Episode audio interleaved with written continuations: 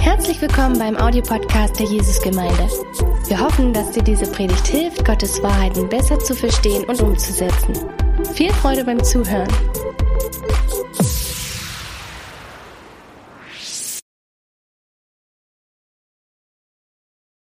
Alles klar.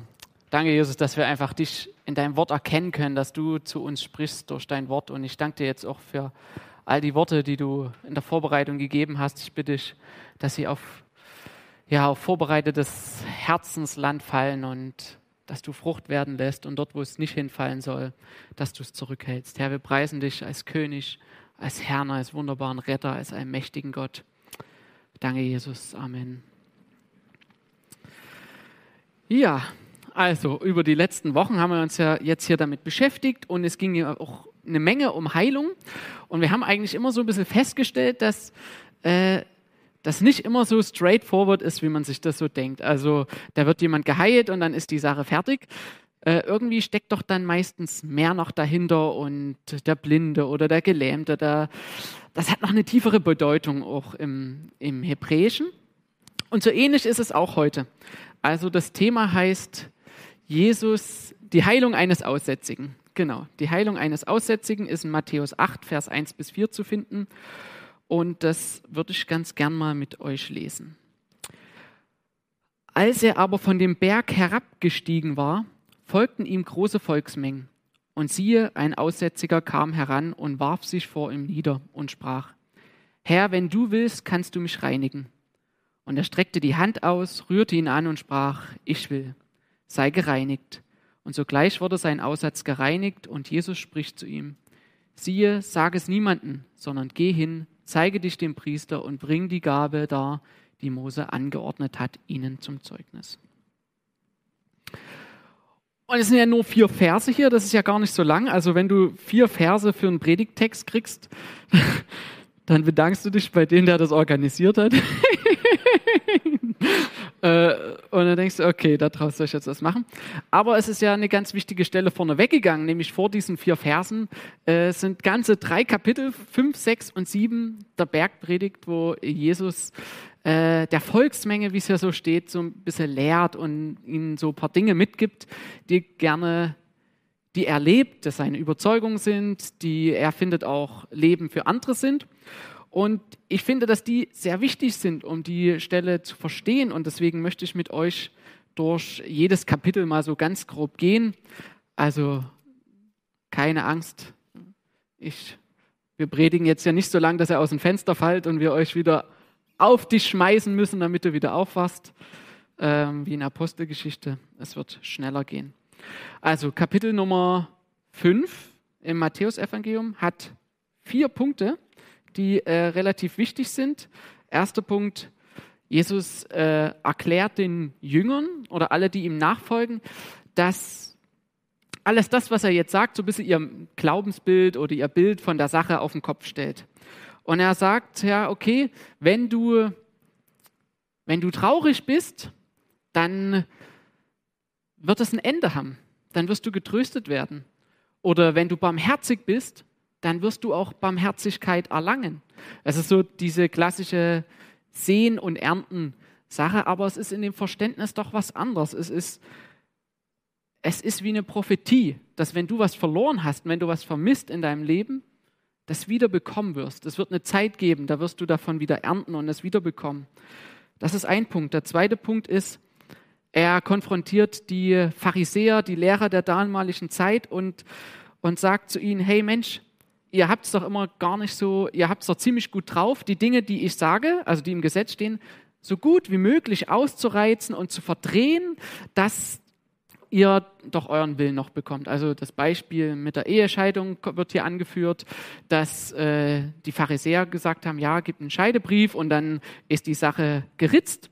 Und Jesus sagt aber, nee, wenn du schon in deinem Herzen jemanden anschaust und ihn begehrst, dann ist es schon Ehebruch. Und wenn du jemanden nimmst, der schon geschieden ist, dann begehst du auch Ehebruch. Also er verschärft die Sache komplett und sagt, hey, es ist hier, lass uns mal nicht religiös werden ähm, und lass uns mal drauf achten, wo das herkommt.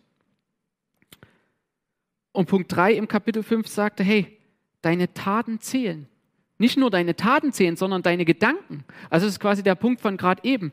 Es fängt nicht erst mit der Tat an, sondern es fängt schon mit deinem Herzen an. Es fängt mit der Tat an, wo du, die du tust und was äh, daraus wird. Zum Beispiel Ehebruch oder Schwören oder was auch immer. So, sind wir. Und Jesus, Punkt Nummer vier in Kapitel 5 ist, lebe vollkommen, sei komplett rein, liebe deinen Nächsten, habe keine Hintergedanken. So, mal schnell durchlauf. Kapitel 6. Ja, da geht es ums Fasten und das Spenden und all diese äußerlichen Zeiten, Zeichen so zu tun, als ob man weiß, was gut ist, was gern gesehen wird, mit dem man sich Anerkennung unterm Volk äh, verschaffen kann oder wo man bei seinem Nächsten einfach gut landen kann. Und Jesus sagt, hey, warum tust du es? Was ist deine Überzeugung? Tust du es für die anderen? Tust du es für dich? Tust du es für mich? Also tust du es für Gott? Er fordert sie herauf, also zu gucken, hey, was, was machst du? Warum tust du es? Und im Kapitel 7 geht es darum, hey, wie siehst du andere? Also im Kapitel 6, wie wirst du von anderen gesehen und was denkst du, wie die dich sehen und deswegen verhältst du dich vielleicht anders, um anders wahrgenommen werden? Und im Kapitel 7, wie, wie siehst du andere? Wie tust du sie beurteilen oder verurteilen oder richten oder was auch immer? Niemand von uns liebt es, niemand will gerne von uns beurteilt oder noch gar nicht verurteilt werden. Und oder wir sind alle schon mal an dem Punkt gewesen, wo man denkt, was denken die anderen von mir? Wie finden die, wie, wie ich bin oder wie cool ich bin oder was auch immer ich mache? Äh, aber das genau im Kapitel sagt er genau das andersrum. Pass auf, wie du die Leute richtest oder wie du über sie denkst. Und auf der anderen Seite sagt er aber auch, sei mutig, sei in der Lage, deine Schwächen, deine Hilfsbedürftigkeit anzuerkennen. Und das ist eigentlich in einer ganz einfachen Stelle, die heißt, bittet und es wird gegeben, klopft an und euch wird aufgetan. Es ist eigentlich eine Einladung zur Kommunikation mit deinem Nächsten. Ja? Sage zu deinem Nächsten, ich brauche Hilfe und du wirst die Hilfe erhalten. Gut, das ist jetzt in einfachen Sachen vielleicht nicht so einfach, aber der Deutsche kennt das ja vielleicht mit den Finanzen. So, wenn du sagst, hey, mir geht es gerade finanziell ziemlich schlecht, kannst du mir helfen? Dann ist es doch eine Überwindung. Ja, und man sagt ja auch an einer gewissen Stelle, hey, ich habe mein Leben vielleicht nicht ganz so unter Kontrolle hier oder im Moment entzieht sich meiner Selbstständigkeit. Aber das ist ein Punkt, den hier anspricht. Und dritter Punkt in Kapitel 7, deine Taten offenbaren eigentlich deine inneren Motive. Wie du denkst, wie du handelst, wird durch deine Taten sichtbar und das ist erkennbar durch andere. So in diesen drei Kapiteln spricht eigentlich Jesus ganz sehr dafür, dass deine Gedanken, deine Einstellungen formen und deine Einstellung deine Handlungen. Und wie du damit umgehst, wie dich Leute sehen und wie du andere Leute siehst. So, das ist also so mal im Schnelldurchlauf die drei Kapitel. Da könnte man sicherlich noch viel mehr dazu sagen. Aber das sind die drei Kapitel und aus denen kommt jetzt quasi die ganze Volksmenge, die Meute, die äh, Zuschauer und folgen Jesus vom Berg herab und begegnen diesen Aussätzigen. Diesen Aussätzigen. Und da geht direkt mein, ähm, mein Punkt Nummer eins. Jesus Nachfolge ist Punkt Nummer eins, relativ kurz und schnell. Und ich habe so gedacht, wir befinden uns oft auch in so einer selben Situation wie die, wie die Nachfolger, wie die, wie die Jünger. Wir hören fast jeden Woche eine Predigt. Wir haben Input. Vielleicht schaust du auch noch irgendwelche Videos oder Predigten und, und kriegst du die Überzeugung mit. Und Jesus macht uns aber an dieser Stelle ganz klar, dass die Überzeugung, die er die, von denen er überzeugt ist, die er lebt, es ist nicht nur eine Predigt ist, sondern dass die Überzeugung mit dem Ausleben einher ist. Überzeugung ohne, ohne die Tat geht gar nicht. Also es ist, es ist eigentlich ist der, Aus, der Glaube auch für uns, vielleicht geht es euch auch manchmal, wir haben so, wenn du bekehrt bist oder wenn du dich dann, wenn du so die Transformation mitgemacht hast, dann merkst du mit einmal, kannst du gar nicht mehr so, wie du früher gedacht hast oder so, wie du früher gehandelt hast. Mit einmal verändern sich Dinge.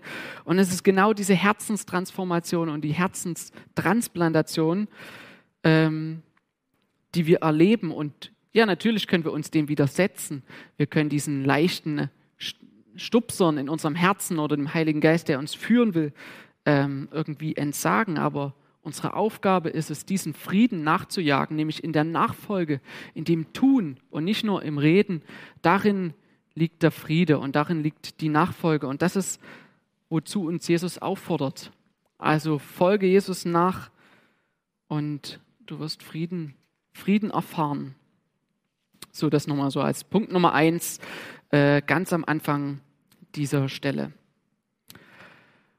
Und die kommen vom Berg und laufen so lang und treffen dann diesen Aussätzigen. Und ich meine, wir hier in der Postmoderne, wir haben ja so das Verständnis, vielleicht hattet ihr gestern beim sonnigen Tag auch so einen kleinen Spaziergang gemacht und stellt euch vor, ihr trefft da jemanden, einen Bekannten oder einen Freund oder so und ihr sagt, ach Mensch, wie geht's dir, alles gut, gib denen, gib denen einen Kick oder eine Umarmung oder was auch immer.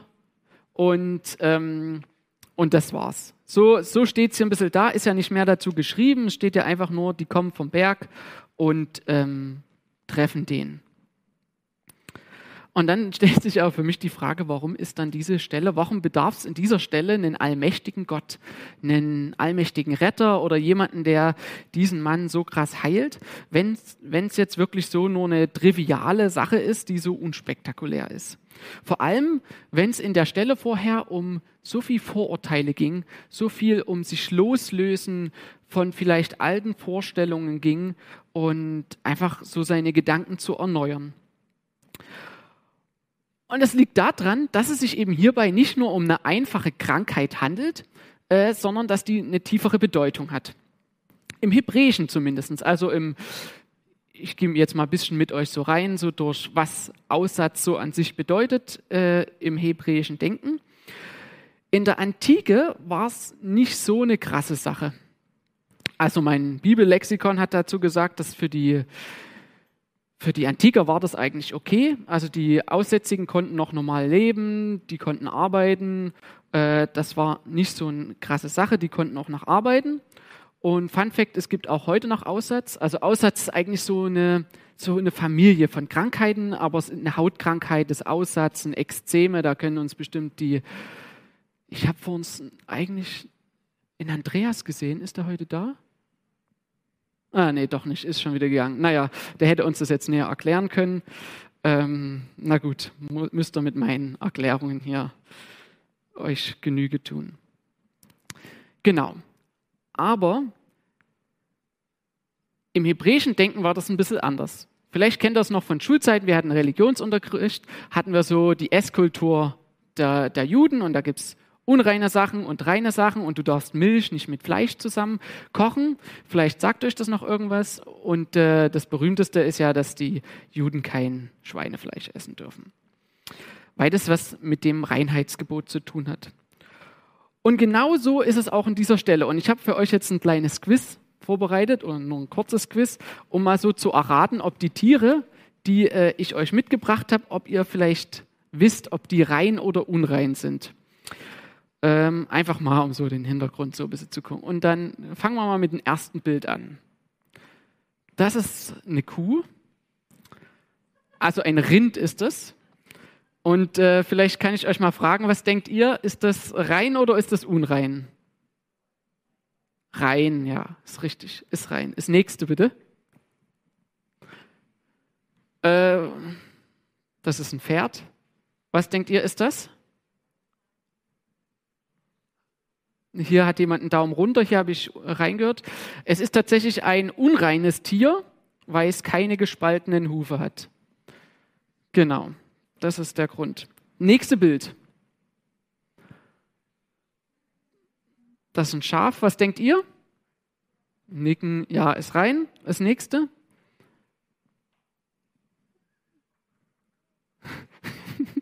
was, was denkt ihr? Ja, die Johanna, die ist hier Meister. Die hat ja in Israel gelebt. Genau, es ist unrein. So, jetzt noch zwei, drei andere Sachen. Lebende Menschen sind meistens rein. Tote Menschen hingegen und es sind unrein. Dazu zählt auch Aas, also alles, was tot ist, ist unrein. Dann Krankheit ohne Blut und ohne Eiter ist rein. Aussatz hingegen ist unrein. So, jetzt haben wir schon den Punkt. Unrein. Aussatz ist unrein. So ein Mist. So, was, was schlägt uns denn die Bibel im Falle einer Unreinheit vor? Da können wir mal die Bibelstelle 3. Mose, Vers 45 anwerfen. Und da gibt uns eine klare Aussage, die Bibel, was denn mit solchen Menschen zu tun ist oder wie sie zu behandeln sind. Wer nun aussätzig ist, soll zerrissene Kleider tragen und das Haar lose und den Bart verhüllt und soll rufen, unrein, unrein. Und solange die Stelle an ihm ist, soll er unrein sein, alleine wohnen und seine Wohnung soll außerhalb des Lagers sein. Ich meine, durch die, durch die Corona-Pandemie haben wir ja schon so ein bisschen mitgekriegt, wie es, sein kann, wenn man ausgestoßen ist aus einer Gesellschaft. Ich war kürzlich mal krank gewesen und habe dann meinem Mitbewohner erzählt, dass ich mich nicht ganz so gut fühle.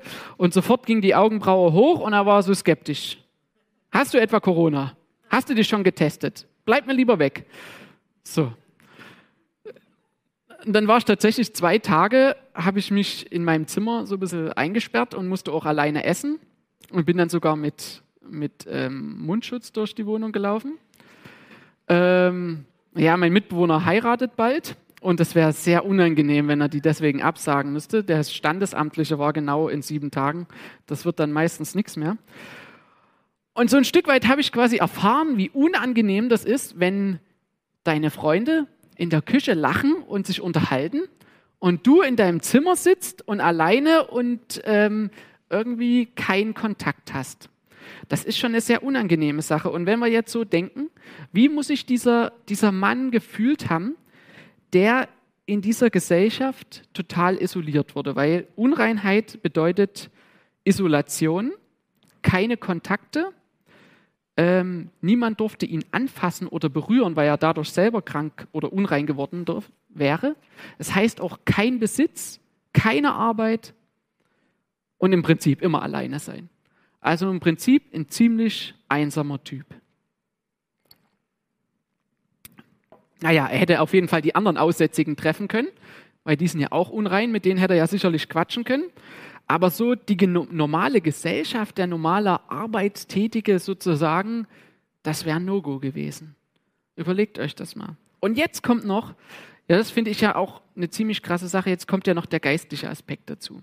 Wenn du in einer Gesellschaft ausgeschlossen bist, die nicht nur nicht nur das Zusammenleben, sondern auch alles eigentlich auch eine geistige Komponente hat, dann bedeutet auch, wenn du ausgeschlossen, wenn du vor der Stadt wohnen darfst, wenn du nicht mal reingehen darfst, dann heißt es auch, du darfst nicht in den Tempel, du kannst noch nicht mal ein Sündopfer bringen dafür, dass du vielleicht äh, gesündigt hast. Du hast keinen Kontakt an irgendeiner Gemeinschaft teilzuhaben, die sich Gläubige nennt oder Gott zu begegnen. Du hast keine Chance, Gott kennenzulernen. Und das ist eine krasse Sache. Jetzt fragt man sich, warum war er denn unrein? Warum war denn das so? Naja, ich habe ja schon gesagt, Tod und Aas waren ja Sachen, die, ähm, die keinen Kontakt mit Gott haben durften, weil Gott einfach rein ist. Gott ist heilig, Gott ist vollkommen. Und da kann Tod einfach nicht sein. Also wenn du dir vorstellst, dass du einen Gott hast, der vollkommenes Leben ist, in dem nur blühendes Leben, schöne Gärten, Wasser und Überfluss ist, dann kann dort kein Tod sein, da kann dort keine Sünde sein, wie in Römer 5, Vers 12 steht nämlich, deshalb wie durch einen Menschen die Sünde in die Welt gekommen ist und der Tod durch die Sünde, so ist der Tod zu allen Menschen durchgedrungen, weil sie alle gesündigt haben. Was ist es denn jetzt an diese Menschen? Ach so, jetzt, nee, das sind meine eigenen Notizen, keine Bibelstelle mehr. So, was ist denn jetzt an diesem Menschen Aussatz, äh, Sünde oder Tod? Naja, der Aussatz an sich ist ja eine Art Todesstelle. Also der hat sozusagen, so habe ich mir das zusammengereimt, der hat Aas irgendwo am Körper und das ist tot. Das ist totes Gewebe, irgendwas, was ja nicht so ist. Und deswegen wurde er einfach ausgeschlossen. Und Jetzt liegt ja der Gedanke gar nicht so weit, wenn, wenn du von der Gesellschaft ausgeschlossen bist, dass dann die Leute auch nicht wirklich gut über dich denken. Weißt du, die denken wahrscheinlich, der hat es verdient, was für ein böser Mensch, wie schlimm ist der, was, wie kann das sein, der ist aussätzig, wir wollen ihn ja nicht zu nahe kommen, ihn ja nicht irgendwie berühren, weil man ja dann selber auch gestraft wird. Also wenn du ihn angefasst hättest, dann hättest du dich in Quarantäne begeben müssen und dann hättest du dich waschen müssen und du hättest Blutopfer machen müssen. Also es wäre auch kapitale Sache gewesen. Ähm, und deswegen ist es eine ziemliche Sache. So das erstmal nur so zum Verständnis, was bedeutet denn überhaupt Aussatz und was äh, bedeutet das auch für diesen Menschen. Und jetzt kommt Jesus, er predigt über Gedanken und Motive und Vorurteile und er kommt von diesem Berg herunter und, und er macht was. Er hält sich nicht fern von diesem Menschen, sondern geht auf ihn zu. Alles das, wovon die Gesellschaft gesagt hat, es ist schlimm, es ist furchtbar. Genau das haut er über den Haufen. Für ihn ist das ja scheinbar nicht mehr relevant. Und hier an dieser Stelle zeigt sich, dass es nicht nur ein toller Philosoph und ein cooler Typ ist, Jesus, sondern dass es jemand ist, der voller Integrität ist, der seinen Überzeugungen auslebt und eben die Macht hat, das zu tun. Und da kommen wir zum ersten Punkt, äh, Punkt Nummer zwei. Jesus ist. Jesus ist einfach Jesus. Jesus ist nicht an die Gedanken und die Motive von anderen Leuten gebunden, an das, was sie über ihn denken, wie sie über ihn urteilen, wie sie von ihm, ja, was sie von ihm halten. Das ist ihm einfach Schnurzpiepe. In dieser ganzen Menge gab es sicherlich einige, die gezweifelt haben oder gesagt haben, wie kann der das nur tun? Jetzt fässt er den auch noch an. Uh, das geht ja gar nicht. Aber Jesus tut es einfach. Und das Krasse ist, der Typ wird sogar noch rein. Also all diese Festlegung und diese Lieblosigkeit überwindet Jesus in dem Moment. Und es ist ihm egal. Er sieht diesen Menschen und er will ihm helfen. Und wenn Jesus das mit einem Aussätzigen kann, dann kann er das mit jedem von uns. Da kann er jeden Einzelnen begegnen. Da kann er, nichts ist ihm zu klein oder zu groß. Und um diese Tragweise der Sache nochmal zu zeigen, gibt es im 2. Könige Kapitel 5, Vers 5 eine kurze Story, wo Aram, der aramäische König, der hat einen Diener und der ist aussätzig und der hört über drei Ecken, dass in Israel wird es geheilt. Und er schickt einen Brief, der, der König, zum König von Israel und schreibt drin, wenn dieser Brief zu dir kommt, siehe, so wisse, ich habe meinen Knecht Naam zu dir gesandt, damit du ihn von seinem Aussatz befreist. Und als der König von Israel den Brief las, zerriss er seine Kleider und sprach, bin ich denn Gott, dass ich töten und lebendig machen könnte, was er zu mir schickt? Ich solle den Mann von seinem Aussatz befreien. Merkt und seht, wie er Streit mit mir sucht. Also im Alten Testament kriegen wir hier schon den Eindruck, dass es sich nicht nur um eine einfache Hautkrankheit handelt, sondern um eine Sache, die allein Gott wiederherstellen kann. Wenn jemand seine Kleider zerreißt, dann ist es meistens schon eine ziemliche Empörung ähm, und eine, eine Herzenssache, wo man sagt, wie kann man so gegen mich lästern? Es ist ihm gar nicht in den Kopf gekommen, dass er sowas kann. Und hier an dieser Stelle zeigt sich, dass Gott allmächtig ist und dass ihm alles möglich ist und dass er die Kraft hat Gottes, dass er Gottes Sohn ist. Also es, hier sehen wir wieder so ein Stück, es ist nicht nur ein Prediger, also der Dirk hat es heute früh gesagt, dass es ja viele Prophezeiungen auch im Alten Testament ist und die wussten, was passiert, wenn ein Mensch einen Aussätzigen heilen wird, dann ist es Gott, dann ist da Vollmacht. Und Jesus schreckt nicht vor Angst oder Zurückweisungen zurück, was andere von ihm sagen. Er ist einfach. Jesus ist. Punkt Nummer drei.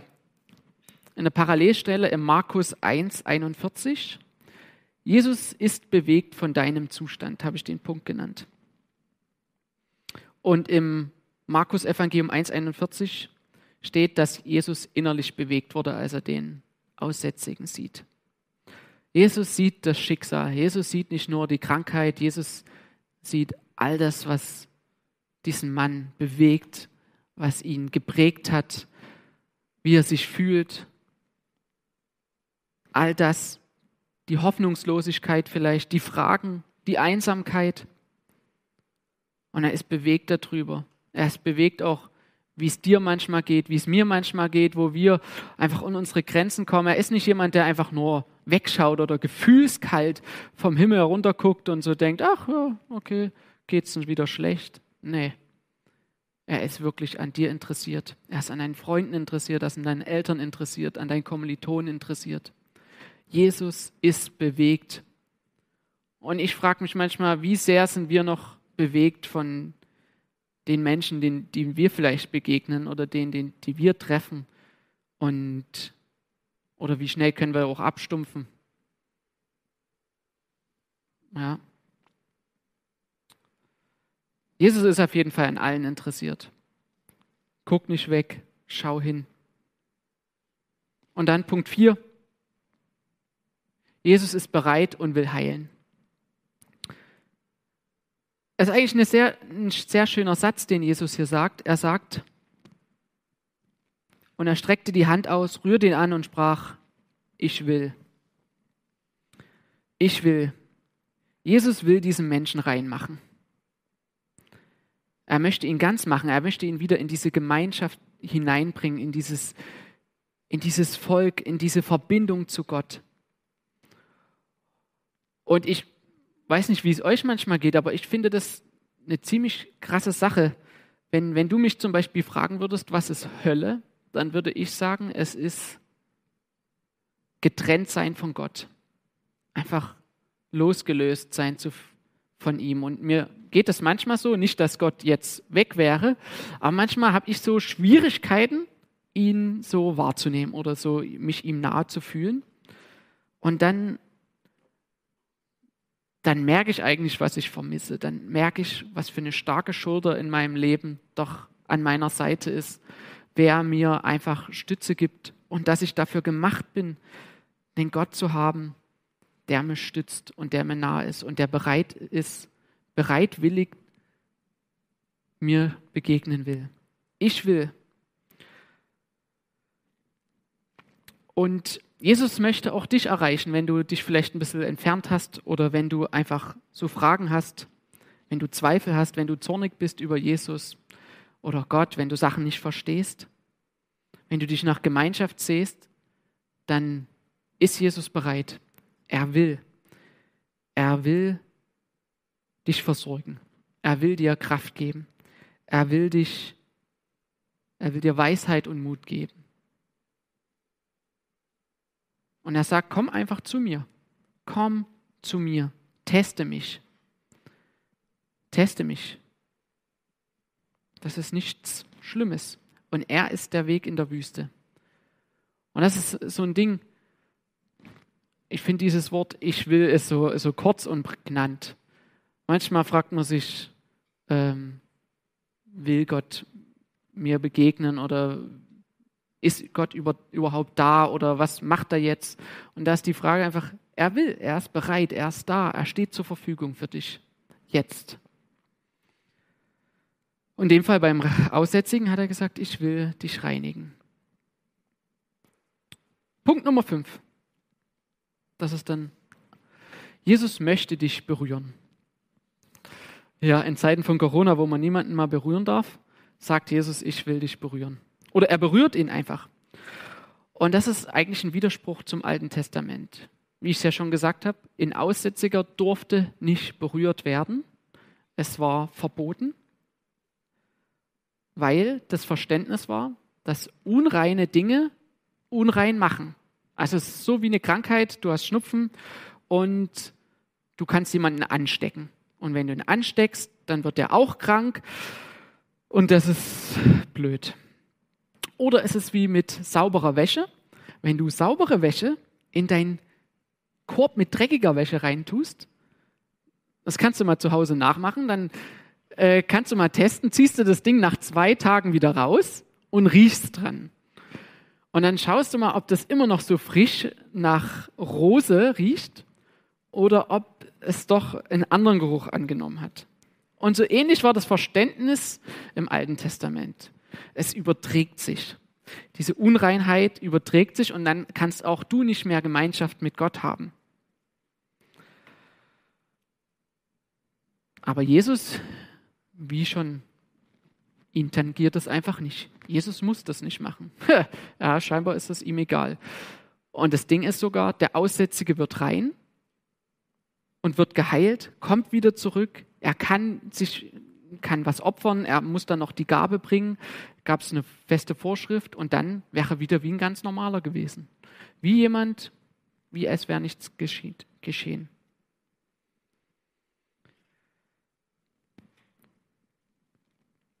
Aber Gott ist perfekt und Gott ist rein und er ist vollkommene Reinheit. Gott ist, also Jesus ist Gott und Mensch zugleich. Er ist allmächtig und demütig, gnädig und ja recht.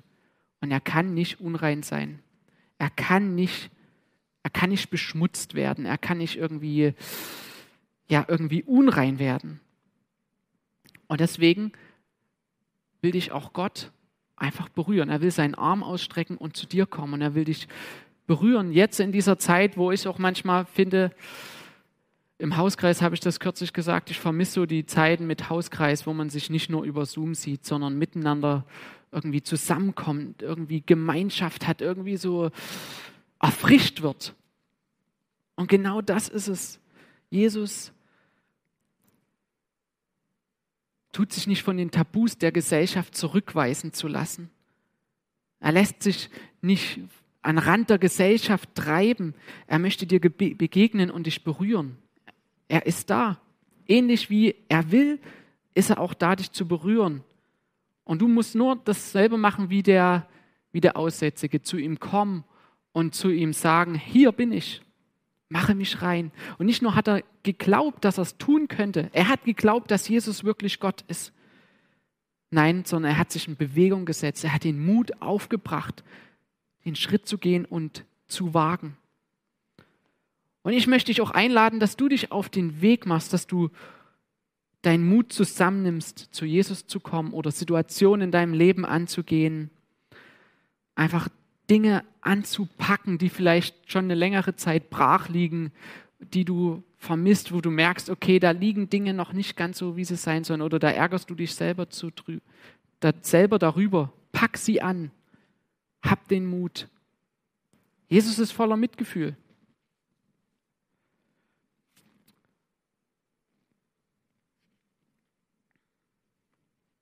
Und genauso wie Jesus bei diesem Aussätzigen das ganz in einer, in einer natürlichen Art und Weise gemacht hat, da ging es ja um eine Krankheit, genauso möchte auch Gott unsere Unreinheit wegnehmen. Nun können wir Aussatz ja relativ reinigen, also heilen. Es gibt Medikamente und es gibt Ärzte und wir sind ja schon weit fortgeschritten. Aber Aussatz ist nicht nur ein äußerer Zustand, sondern es geht um innere Sache. Es geht um eine Haltung unseres Herzens, das grundsätzlich rebellisch ist, das grundsätzlich gegen Gott ist. Wir als Menschen stehen einfach gegen Gott. Und deshalb gibt es da eine kleine Story im Alten Testament. Ich spreche die einfach mal nach. Es geht drei, drei Leute sind involviert. Mirjam und Aaron, die sind verheiratet, und Mose.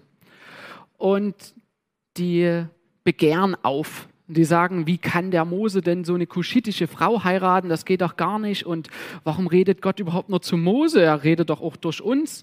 Für was brauchen wir diesen Mose überhaupt? So ungefähr. Ich übertreibe jetzt ein bisschen.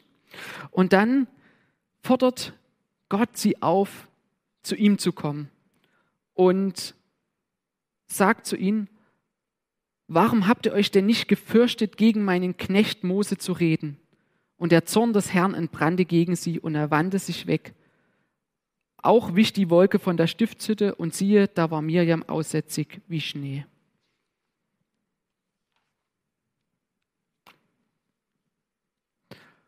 Also in dieser Stelle sehen wir einfach, dass Aussatz eine äußere Manifestation eines inneren Zustands ist. Warum wurde Mirjam aussätzig? Weil sie sich einfach aufbegehrt hat. Nicht nur aufbegehrt, sondern es war einfach eine offene Affront, es war ein Vertrauensbruch, es war ein Hinterfragen, nicht nur ein Hinterfragen, sondern eine Rebellion im Prinzip. Einfach nicht selbst zu denken, man hätte es besser im Griff, man könnte es besser, man wäre wär schlauer als die anderen, man könnte es. Und deswegen hat sie einen Aussatz bekommen. Aber hier ist die gute Stelle an der Stelle. Aaron fragt Mose, dass er für ihn beten kann und dass der Aussatz wieder geht und es ging weg. Und das ist auch die gute Nachricht in unserer Stelle in äh, Matthäus 8. Jesus heilt diesen Menschen. Jesus heilt ihn von vielleicht seiner rebellischen Haltung oder von, seinen, von seiner Gegenwirken gegen das, was Gott ist, dass Gott gut ist und gute Pläne hat und dass Gott es gut meint. Und von dem Glauben, dass man es selber besser könnte als Gott. Und vom kaltherzigen eigenen Nutzen ziehen aus der Situation. Und im Römer Kapitel 5, Vers 19 sehen wir, was, was Jesus da getan hat im großen Bild. Denn wie durch den Ungehorsam des einen Menschen die vielen zu Sündern geworden sind, so werden auch durch den Gehorsam des einen die vielen zu Gerechten. Das Gesetz aber ist hinzugekommen, auf das die Sünde mächtiger würde. Wo aber die Sünde mächtig geworden ist, da ist die Gnade noch viel mächtiger geworden. Damit, wie die Sünde geherrscht hat durch den Tod, so auch die Gnade herrschte durch die Gerechtigkeit zum ewigen Leben durch die Jesus Christus, unseren Herrn. Und genau das hat Jesus am Kreuz für uns getan. Die große Botschaft und die große Hoffnung, die wir haben, ist, dass Jesus diese Haltung, diesen inneren Zustand genommen hat und am Kreuz gebracht hat, dass nicht nur wie sich Gott abgewendet hat von Mirjam, jetzt durch die Vergebung und durch den Tod Jesus Gott auch uns wieder zuwendet und auf Jesus schaut. Dass die Hoffnung da ist auf Reinigung, dass diese Trennung, die Aussatz bedeutet, die Trennung von Gott nicht mehr da ist, dass wir wieder in Gemeinschaft zu Gott kommen können. Und dass es Jesus eben nicht nur um die äußeren Dinge geht, nicht nur um das so tun, als ob, oder das, was denken die anderen darüber, sondern dass Gott ganz stark interessiert ist, was ist deinem Herzen. Ja, wir wissen, mit welcher Haltung kommst du hierher in Gottesdienst, wie lebst du, wie bist du, wie richtest du dich auf ihn aus, wie denkst du über ihn, wie denkst du über andere. Gott geht es nicht mehr um religiöse Reinheit oder um Regeln zu befolgen, sondern es geht ihm darin, dass du zu ihm kommst. Und in Matthäus 5, Vers 8, das ist meine letzte Predigt, äh, meine letzte Bibelstelle, steht, selig sind, die reinen Herzen sind, denn sie werden Gott anschauen. Jesus hat mit seinem Dienst das Ziel, dass wir Gott wieder sehen können. Dass wir einen Weg zu ihm finden.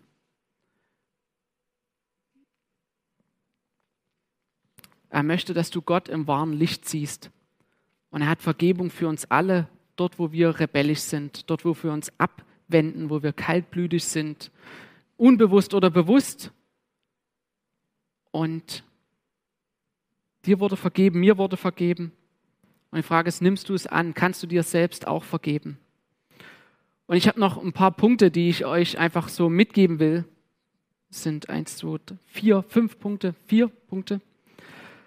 Lasst uns einfach authentisch sein und unsere Herzen reinhalten und unsere Motivation und das, was uns bewegt, immer mal wieder angucken und zu schauen, hey, wo stehen wir? Und lasst uns bereit sein, Gutes zu tun und nicht zurückzuschrecken vor dem, wo wir vielleicht wissen, da werden wir verurteilt. Nicht, wenn wir uns im großen Garten oder auf dem Alaunpark zur Bierflasche bücken und die zum Mülleimer bringen, oder jemanden anders was Gutes tun. Und lasst uns auch berührt sein von den Schicksalen anderer Menschen und Mitgefühl haben. Das passt jetzt so. Herr, danke, Jesus, dass wir zu dir gekommen sind in Form der Aussätzigen. Und dass du immer bereit bist, dass du Mitgefühl mit uns hast, mit unseren Situationen mit der, wo wir einfach drinstecken. Dass du unser Herzen kennst und wir dir eh nichts verstecken können, dass wir zu dir kommen können, offen und ehrlich. Und dass du uns annimmst, uns aufnimmst. Herr, ich danke dir, dass du immer wieder neu mit deiner Vergebung für uns da bist. Dass du uns frei machst und Wiederherstellung schenkst. Vergebung bedeutet Wiederherstellung. Herr, ja, gib uns auch Mut voranzugehen in Dingen, die uns jetzt, wo wir wissen jetzt, wow, da, da müssen wir mal wieder ran. Ja, schenke uns Mut und deine Führung. Amen.